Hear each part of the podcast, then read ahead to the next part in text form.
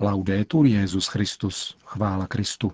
Posloucháte české vysílání Vatikánského rozhlasu v neděli 9. prosince.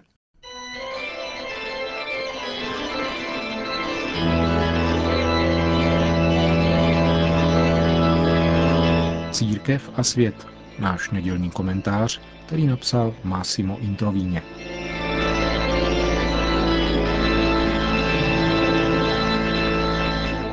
Letos 7. prosince přijal Benedikt XVI. na audienci členy Mezinárodní teologické komise a pronesl důležitou přednášku o statusu teologie na základě dokumentu zmíněné komise, nazvaného Teologie dnes, perspektivy, principy a kritéria.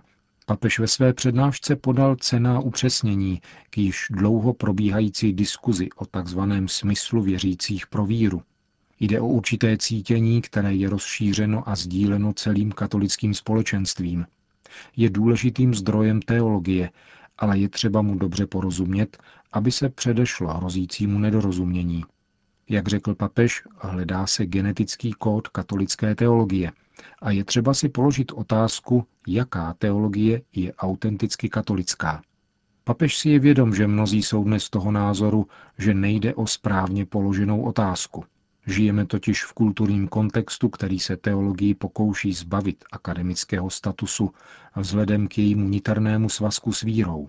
Dotyční se domnívají, že věda spojená s náboženskou institucí nemůže být opravdovou vědou.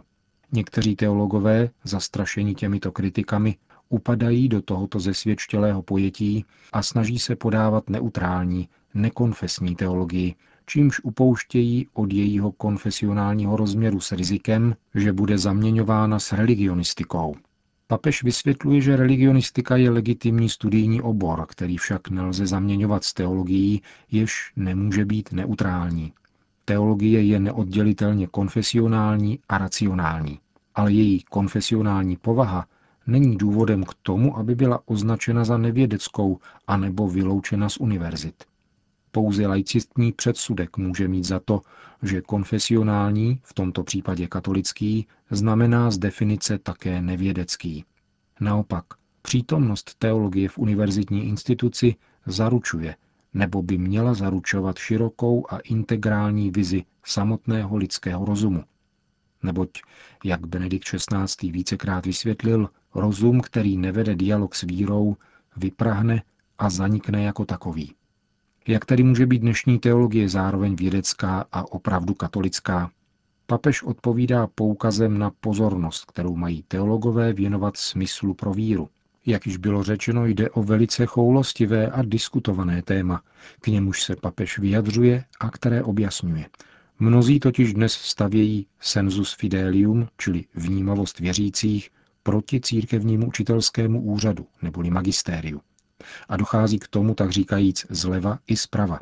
Takzvaný progresismus rád tvrdí, zvláště u morálních témat, že magisterium sice nabízí nějakou nauku, ale že je třeba brát ohled rovněž na onen smysl věřících, který je prý ve věcech antikoncepce, interrupce, homosexuality a předmanželských vztahů již v převažující míře odlišný.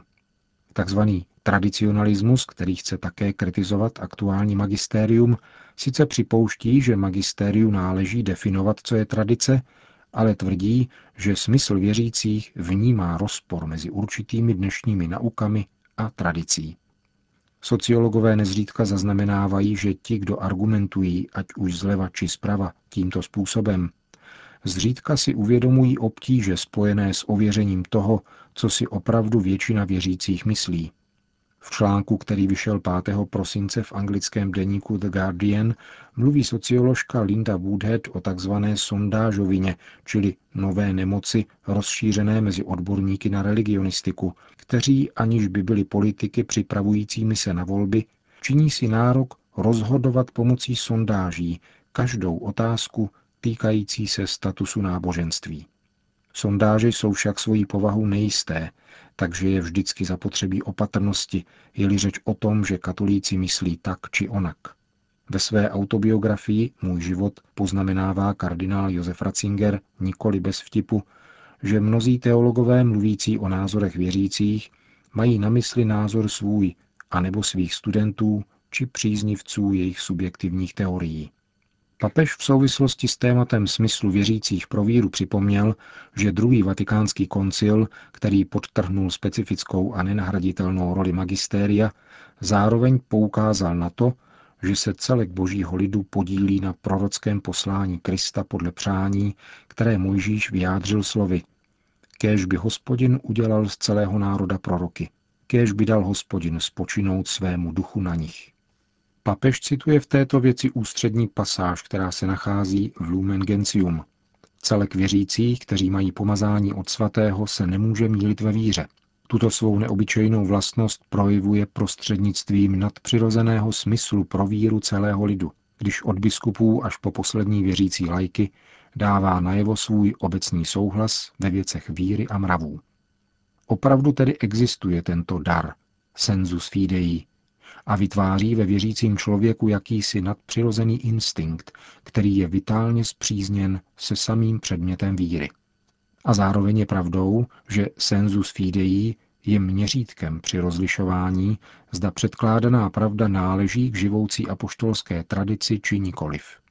Tato tvrzení je třeba i hned prohloubit a upřesnit, protože jsou někdy vykládána zlovolně.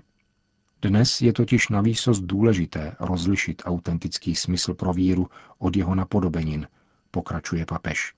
Smysl věřících pro víru není jakýmsi veřejným církevním míněním a nelze ho měřit sondážemi.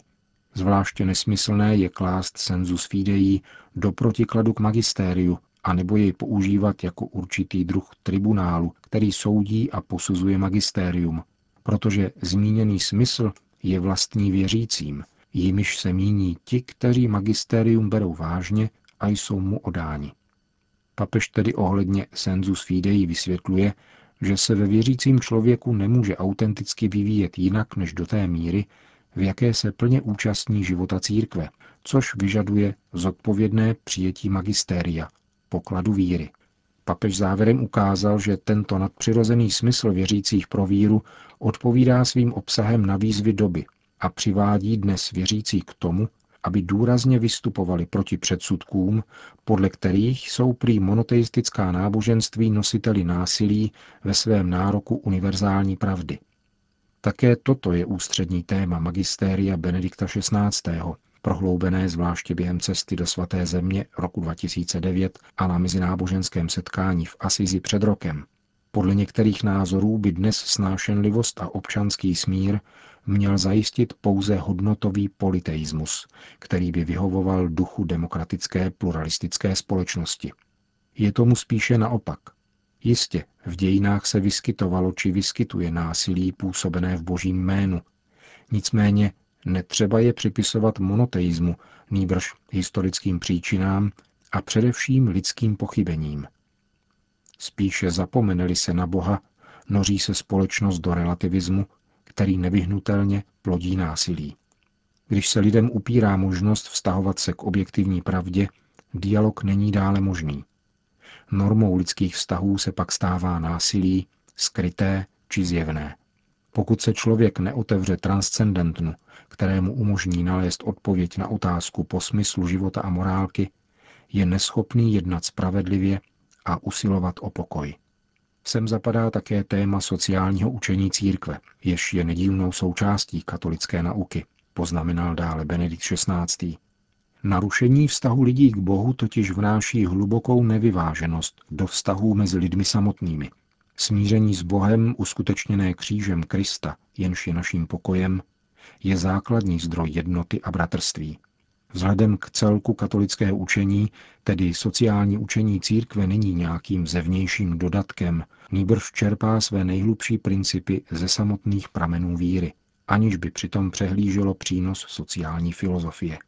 Také sociální učení je tedy součástí magistéria, které mají teologové i věřící povinnost přijímat a neklást proti němu uměle sensus fidelium, vyplývající ze sondáží, z domělého církevního veřejného mínění, nebo ještě hůře, ze subjektivních názorů jakéhosi teologa či intelektuála.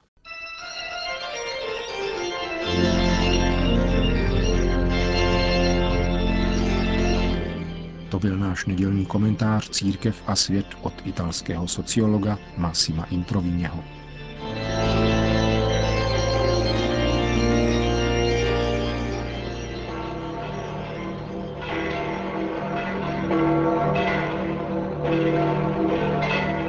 Přibližně 30 tisíc věřících si dnes na svatopetrském náměstí vyslechlo polední promluvu svatého otce. Cari fratelli e sorelle, Drazí bratři a nel sestry, tempo di Avvento la liturgia pone in risalto in modo particolare due figure. během adventní doby vystupují do popředí zvláštním způsobem dvě postavy, které připravují Mesiášův příchod. Pana Maria a Jan Křtitel. Dnes nám svatý Lukáš představuje posledně jmenovaného a líčí ho jinak než ostatní evangelisté. Všichni čtyři evangelisté kladou na počátek Ježíšova působení postavu Jana Křtitele, jehož představují jako předchůdce. Svatý Lukáš odsunul do pozadí spojitost mezi těmito dvěma osobami a jejich posláním. Ježíš a Jan jsou totiž uvedeni do vzájemného vztahu již během svého početí a narození. Tento rozvrh pomáhá chápat, že Jan, jakožto syn Zachariáše a Alžběty, kteří byli oba z kněžského rodu, je nejenom posledním z proroků, ale představuje tak samo starozákonní kněžství a připravuje lidi na duchovní kult nové smlouvy, který zavedl Ježíš. Lukáš navíc vyvrací jakýkoliv mýtický výklad, kterému jsou evangelia nezřídka podrobována. A křtitelův život zakotvuje historicky, když píše – v 15. roce vlády císaře Tiberia, když Poncius Pilát byl místodržitelem, za velekněží Anáše a Kajfáše. Do tohoto historického rámce je zasazena v skutku obrovská událost Kristova narození, kterou však současníci vůbec nevnímali. Velikáni jsou u Boha pouze dekorací těch maličkých. Giovanni Battista si definisce come la voce di uno che grida nel deserto. Jan Křtitel se označuje za hlas volajícího na poušti. Připravte cestu pánu, vyrovnejte mu stezky. Hlas pronáší slovo, ale v tomto případě má přednost slovo Boha, které se stupuje v poušti na Zachariášova syna Jana. Ten má veliký úkol, ale vždycky ve vztahu ke Kristu. Svatý Augustín to komentuje. Jan je hlasem, o pánu se však praví, na počátku bylo slovo. Jan je hlasem, který utichá. Kristus je věčné slovo, které bylo na počátku. Je-li hlasu odňato slovo, co zbývá? Prázdný zvuk. A hlas bez slova je možné slyšet, ale srdce nepovznáší. Na nás je dnes, abychom uslyšeli onen hlas a Ježíšovi jenž je slovem, které zachraňuje, dali v srdci prostor a přijetí. Přichystejme se, abychom očima víry v této adventní době spatřili boží spásu v nuzné betlemské jeskyni. V konzumní společnosti, kde jsme pokoušeni hledat radost ve věcech, nás Jan Křtitel učí žít podstatně, abychom narození páně vnímali nejenom v Nějškově, ale jakožto slavnost Božího Syna, který přišel, aby přinesl lidem pokoj, život a pravou radost. Mateřské přímluvě adventní Pany Marie svěřme své putování stříc pánu, který přijde abychom byli připraveni přijmout do srdce a celého života Emanuela, Boha s námi. Po společné modlitbě Anděl Páně pak Benedikt XVI. všem požehnal. Sit nomen Domini benedictum, ex hoc nunc edusque in seculum, adiutorium nostrum in nomine Domini, qui feci celum et terra, benedicat vos omnipotens Deus, Pater et Filius et Spiritus Sanctus. Amen.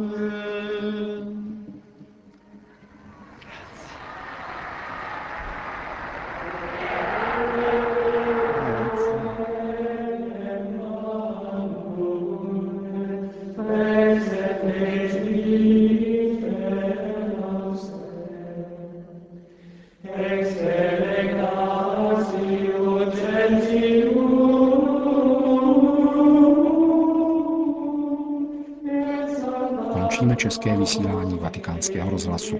Chvála Kristu. Laudetur Jezus Christus.